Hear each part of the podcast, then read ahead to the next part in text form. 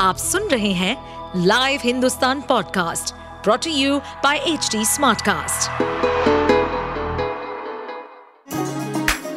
चलिए आपको ले चले बिहार राज्य की गहराइयों में, सुनेंगे बिना पक्षपात के खबरें देने वाले बिहार की खबरें पॉडकास्ट को इस पॉडकास्ट में निष्पक्ष चर्चा होगी राजनीति के महत्वपूर्ण घटनाक्रम क्राइम की चौंकाने वाली कहानियाँ, मनोरंजन के नए रंग सांसदों द्वारा किए गए दल बदल जैसे कई महत्वपूर्ण विषयों पर।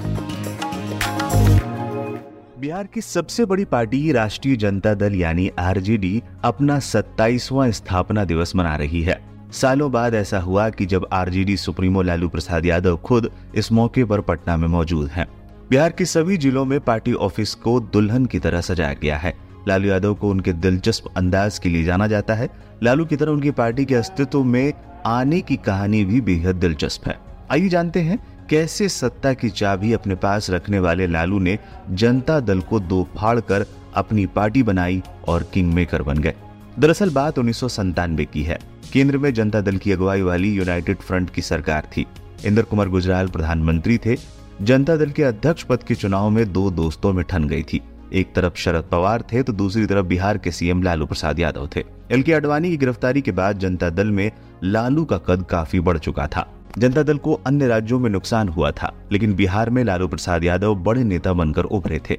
उन्नीस सौ पंचानवे के विधानसभा चुनाव में भी जनता दल को जीत मिली और लालू यादव इस बार अपने दम पर मुख्यमंत्री बने थे। इसी दरमियान लालू प्रसाद के खिलाफ साल उन्नीस में चारा घोटाले मामले की चार्जशीट दाखिल हो गई। अध्यक्ष पद नहीं छोड़ना चाहते थे लालू। लालू चारा घोटाले में बुरी तरीके से घिर चुके थे और उनके खिलाफ जनता दल में विरोध की आवाज़ बुलंद होने लगी थी। लालू के पास सत्ता की चाबी अपने पास रखने की चुनौती थी। उस वक्त लालू यादव पर गिरफ्तारी की तलवार भी लटक रही थी और सीएम की कुर्सी पर भी खतरा मंडरा रहा था। चार जुलाई की शाम पीएम गुजराल के घर पर मीटिंग में लालू ने सीएम पद छोड़ने की पेशकश कर दी, लेकिन वो जनता दल का अध्यक्ष पद नहीं छोड़ना चाहते थे। पार्टी की मीटिंग में बड़े नेताओं के सामने लालू की एक नहीं चली तो उन्होंने विद्रोह कर दिया।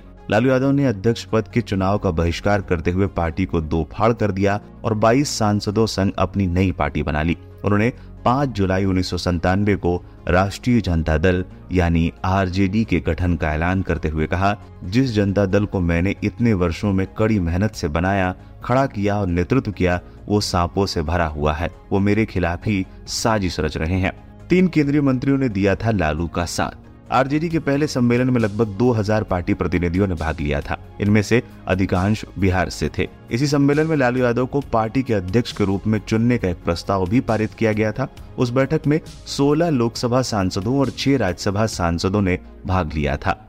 उनमें तीन केंद्रीय मंत्री, कोयला मंत्री कांति सिंह, गैर पारंपरिक ऊर्जा स्रोत मंत्री कैप्टन जयनारायण निषाद और खाद्य एवं नागरिक आपूर्ति मंत्री रघुवंश प्रसाद सिंह भी मौजूद थे।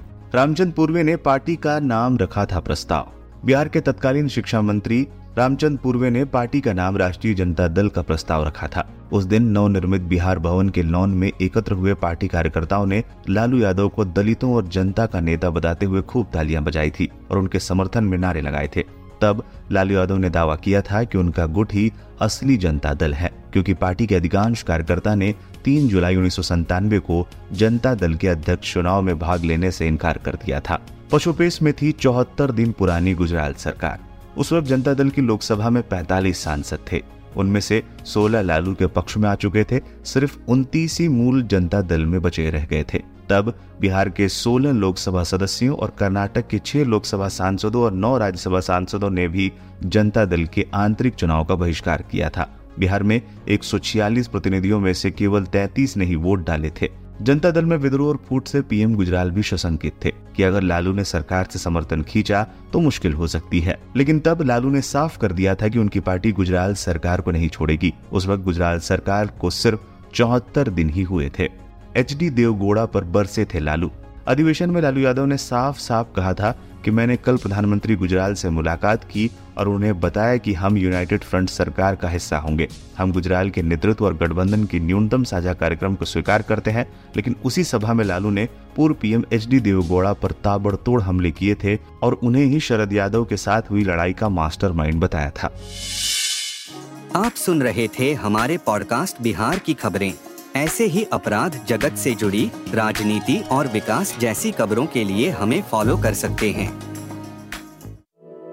इस पॉडकास्ट पर अपडेटेड रहने के लिए हमें फॉलो करें एट एच डी हम सारे मेजर सोशल मीडिया प्लेटफॉर्म्स पर मौजूद हैं। और ऐसे पॉडकास्ट सुनने के लिए log on to W W W dot H D smartcast dot com